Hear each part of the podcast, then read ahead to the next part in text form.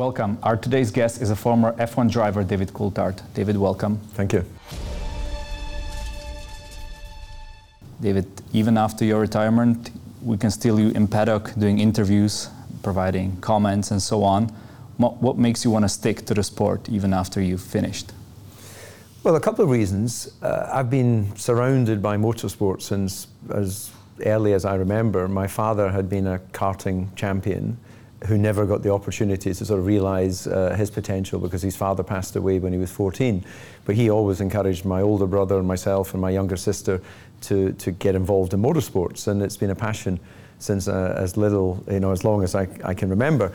Um, I stopped racing not because I fell out of love with the sport, but what I realized is that the aging process, there's a certain point where you're not getting better because the physical uh, requirements to be a Grand Prix driver just mean that your reactions just aren't as strong as they used to be. So uh, I, I, retired from Formula One at the end of 2008 with no regrets because I was given fantastic opportunities to, to drive for you know three great teams and of course ending my journey with Red Bull Racing, but still continuing the journey. What I've realised is, you know, Red Bull have been incredibly loyal to sports athletes who have played a part in, in building their success, and clearly Red Bull Racing are the world champions. They, they have uh, made their mark in Formula One multiple times, and I still get a sense of pride in seeing the team do well. And actually, the bottom line is I like hanging out at racetracks. I feel good there. So whether it's at a Grand Prix or whether it's at a kart track with my 14 year old son, there's something nice about the noise of an engine in the background. Okay. As a spectator, do you think that the 2021 season was the best ever? Well, uh, I think uh, best ever is down to a matter of opinion. Of, That's of your course. opinion, uh, of okay, course. my opinion. Uh, I think it was a great season of Formula One.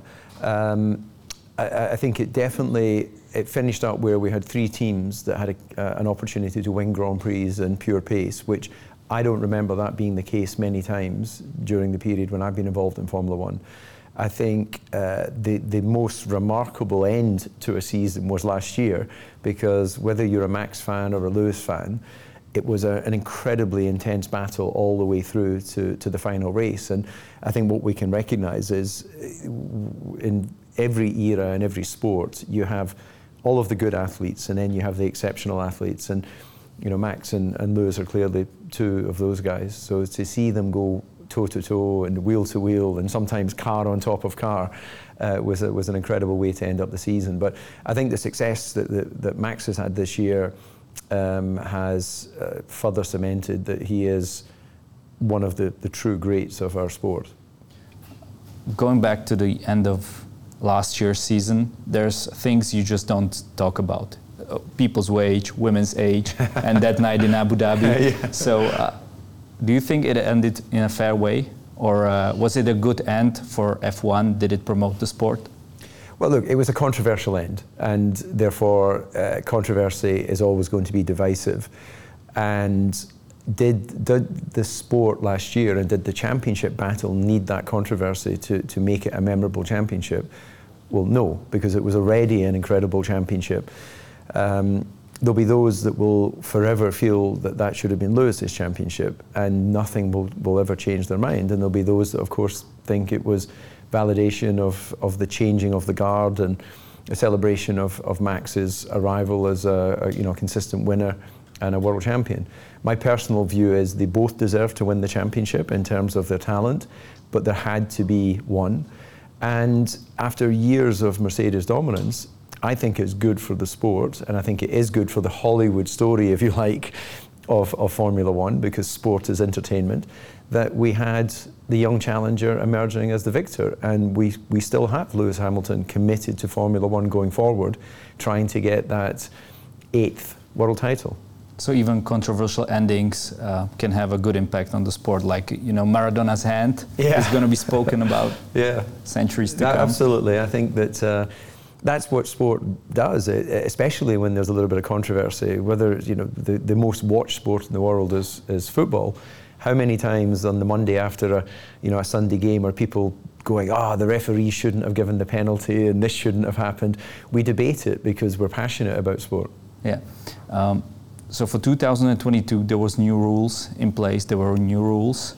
Um, do you think it made F1 even more competitive, easier to overtake? Because that was kind of the point of uh, cha- changing the rules. I think the the voice of the driver is always the one that we have to defer to, and they were all saying they can run closer together. I raced in a time where we didn't have DRS, so we had to work a little bit to get ourselves in a position to get the slipstream. But there's no question that DRS has opened up more overtakes and strategically the drivers are, are playing with that, which uh, is good for the entertainment. So I think 2022 regs have taken the sport forward. Um, for my taste, the cars are still a bit big and a bit heavy. You know, they're 800 kilograms, uh, so they're closer to sort of sports car weight than the Grand Prix cars that the generation I raced and the generation before when the cars were about 600 kilos. So there's a lot of technology, a lot of battery weight, and a lot of safety uh, additions like the Halo, which have made the cars heavier uh, and therefore a little bit more lethargic. But that said, n- with new tyres, low fuel, and uh, maximum engine mode, you know the cars are super impressive, and uh, you know you definitely see who are the most skilled drivers. So it's better rules than it was 2022. It is better uh, this year in, in terms of the um, the ability for the cars to race wheel to wheel. I think there's still some things that can be improved, but um, that's uh, that's part of the challenge of our sport. You know, if you we're not a pure sport in the way that you know soccer or tennis or where where it's more focused on the individual talent. We're a technology sport where the car clearly is a huge part of the performance, and then the driver can make the difference. Well, I can see that you're a TV presenter because I can just cross off the questions. You can answer multiple ones, even though you didn't ask them. so, uh, how much of the result is the car, and how much is the driver nowadays? Can you give us a percentage? The dominant percentage is the car, uh, no question about that, because uh, we've got many examples. Let's take Mercedes. They, they didn't adapt their the new car, the new regulations, as well as Red Bull or Ferrari. And Lewis Hamilton didn't win a Grand Prix this year, having won Grand Prix in every season he's been involved in Formula One. So, you know, uh, very difficult to, to actually put a meaningful percentage. But let's say we have to start with a good car and then you've got two drivers that get to drive that car, and then you get the comparison between the teammates. So you had Max and Checo. Checo is a talented racing driver, but he never looked close to Max really over the course of the entire season. Um, you know, other teammates have been a bit closer together. You know, Lewis and George, it was a bit closer.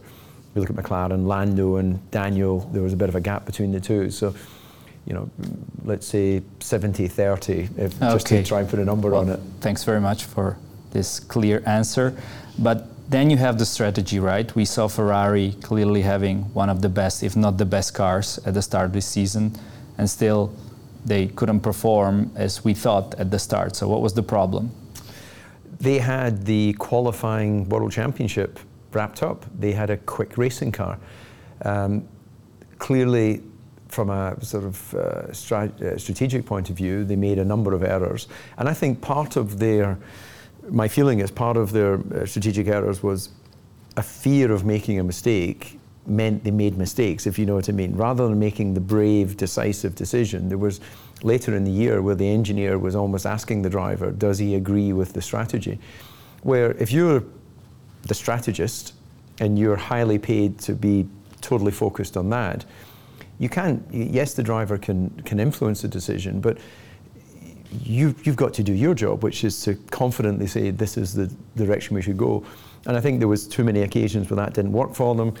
Uh, they had some reliability issues, of course, which cost them some points, and then you know some driver errors as well. But I think they just lacked the confidence as a team. Which, if you look at Max and Red Bull and the strategy, they don't get it right all the time but there's such a high level of confidence that whatever they're doing is the right thing that they just get on with it and, and it allows them to focus on trying to deliver. You were one of the first drivers for Red Bull who ever drove for Red Bull team. So what makes it so special? Since you were at the beginning, is there any kind of like particular mindset that makes this team so successful over the years? Yeah, I remember fondly uh, Dietrich Mateschitz, who's sadly no longer with us, when, when I first went to see him before I signed the, the contract. I wanted to understand what was his hopes, his desires, why, why did he buy a Formula One team, and did he understand that it was going to take investment in people. Now, of course, he understood investment in people because he'd built already a successful energy company. But I wanted to, to feel that we could be empowered to bring the team of people together to lay the foundations of future success. And I absolutely got that he was committed to that. And he said, first of all, we want to be taken seriously, but we're Red Bulls, so we're not doing it the same way as a Mercedes or a Ferrari. You know, we, we, we, we will be youthful, we will be energetic. If the guys want to play music in the garage, that's what they'll do. We'll open up our hospitality to the entire paddock, which other teams had never done before. And he knew it was going to take a few years to put all the ingredients in place, which is the right people in place. So to have been part of that journey and, and to have then seen the future success come to the team, which is why I said at the beginning, you know, I feel part of, of the DNA of, of, of the success of the team. You know, I ran out of talent and time to, to play a part in winning Grand Prix for the, for the team. But I think that the fact that they, as an independent, consistently challenge the manufacturer teams is down to the absolute spirit of Dietrich, which is just be yourself, focus on doing your job. If you do it well, well done. If you do it badly, you're getting replaced. Are they tougher at the drivers compared to other teams? If you consider like Dr. Helmut Marko, who is always tough to young drivers, is it like worse than in other teams in this regard? See, I don't see it that way. A lot of people will say to me, oh, you know, Red Bull, they bring up these young drivers and then they drop them. And I would go, well, they give opportunity, and the ones that are really talented carry that into success. And then in, in having promoted, you know, Max or Sebastian Vettel as a young driver, they don't then try and hold their salaries at the Red Bull market value. They, they allow them to be rewarded for the success that they have on track. So, you know, Max today, still part of the team, is being rewarded for the talent that he has in, in the right way. The drivers that have not continued with the, the Red Bull program are then free to be picked up by Mercedes, Ferrari, Alpine. Some of them are, but most of them end up going off and doing something else. So either they were unlucky or they just didn't have that final ingredients that meant that they, they were going to be champions. So I actually I admire how Helmut is very straightforward uh, it's very difficult to be angry at someone who's consistent in their behavior.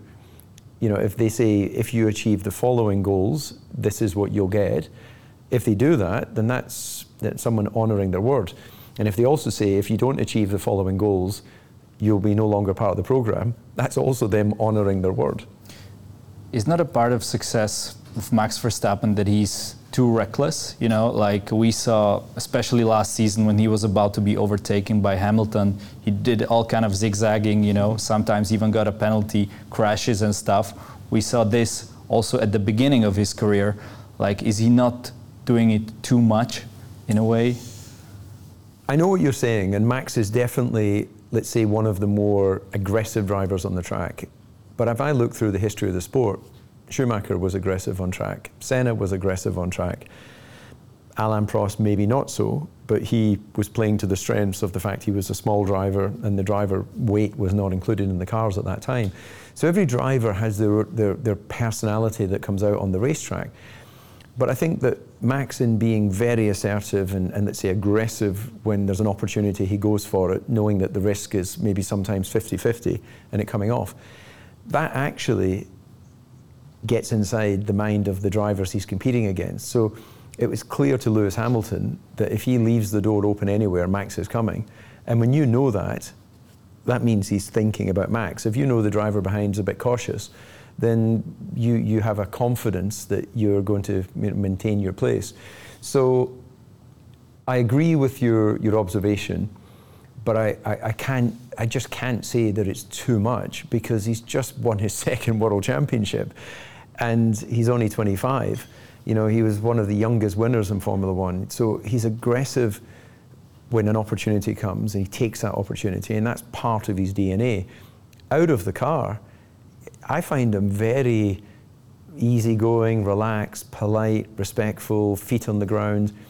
He's, he's less complicated out of the car than many of the other drivers who can be a little bit aloof, a little bit, hey, I'm a Grand Prix driver, I'm not talking to you today because I'm feeling special. You know, there's some inconsistency with some of the other drivers.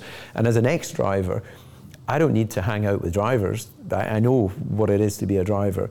But it's interesting, some of them will be quite you know, sort of open with me in, in the respect that I used to do it. Some of them are very cold and distant, as if they've got no kind of acknowledgement or respect for the fact that I've done exactly what they're doing. Uh, maybe some of them I've done it better, some of them I've done it worse. So it's quite interesting the personalities that are involved. But uh, for me, whatever Max, however he does what he does, quite clearly, uh, he should keep doing it because it's working. Okay. Uh, you said about Michael Schumacher being aggressive uh, on the track, but he was also aggressive off track, especially at one moment where you crashed into him. Uh, he, well, crashed, he crashed into, into you. Sorry, yeah, sorry. Exactly. You, you, had a blue yeah. flag, so you were supposed to like let him pass through. Yeah. But it was a bad weather, and he stormed because you both had to retire. And he, he, stormed into your garage and was shouting on you. What did he say to you? Did you listen because you had a of helmet? Course, of course, I could hear very clearly what he was saying. Um, and it, he, he uh, you can edit this part out, but he, he shouted at me, "Were you trying to kill me?" And I was like, oh, his use of profanity is quite good. um, clearly, I wasn't trying to kill him. It was just a racing incident, uh, and I understand why he was he was angry. But we, we, one things had calmed down. We a week or so later, we sat down to talk about it, and I said, look, Michael, obviously this was a bad situation, and I'm sorry for my part in it. But you have to acknowledge you crashed into the back of me. I didn't reverse into you, so you have to accept some of the blame. And he went, no, it's uh, you're to blame. And I went, come on, Michael, you must be wrong sometimes. And he thought about it and went, not that I remember. so, uh, so he didn't acknowledge that he played a part in that incident, but that was Michael's way. He was absolute belief, absolute uh, confidence in his own ability, and it was uh, a winning formula for him. What did you learn from the great champions like Ayrton Senna, um, Nigel Mansell, Alain Prost? Yeah, well, Mika was, Hakkinen. Yeah, absolutely. So I was test driver for Prost, Senna, Mansell, uh, teammates with uh, uh, Mika, of course, and Kimi and uh, Damon Hill, who also won a world championship. So I was surrounded by very successful drivers. Personality-wise, they were all quite different. Driving style-wise, um, there, there's a clinical consistency to the way they drive. Uh, it doesn't mean they don't make mistakes, because of course Senna made mistakes, Schumacher, they all made mistakes. But they, they were very, very good at whatever the car balance was at extracting performance. And that's the common theme between each of those drivers. You know, Senna was more an analytical when he was testing, as was Prost. Nigel Mansell was just all focused on lap time. He wanted to do a quick lap time and then go off to the golf course. So they were all very different in the way they, they approached their racing, but they were all world champions. And uh, you know, I consider it a, a, a, privilege that I was able to work with so many different drivers in, in the sport that I grew up watching on television. You're in Slovakia for the fourth time. Last time you were here, you shot a, an amazing video from castle to castle. By the way, great job to all the team. Uh, what do you think of our country? How do you feel here? Well, uh, genuinely, not because we're sitting here and we're having a conversation, but there's there's a, a, a good energy in the country. There's a cleanliness that I see. Maybe I'm sure there might be some dirty back streets where, where I've not been, but you know, I think that people are very open and uh, passionate about coming from here, and I feel good when I come to come to the country. So, uh, so far so good. I've not had a bad experience, and long may that continue. Okay, David. Every guest at our show can say whatever they want at the end. So here is your camera. It's up to you. Thank you, and good night. That's the end. Thanks for your time. Thank you.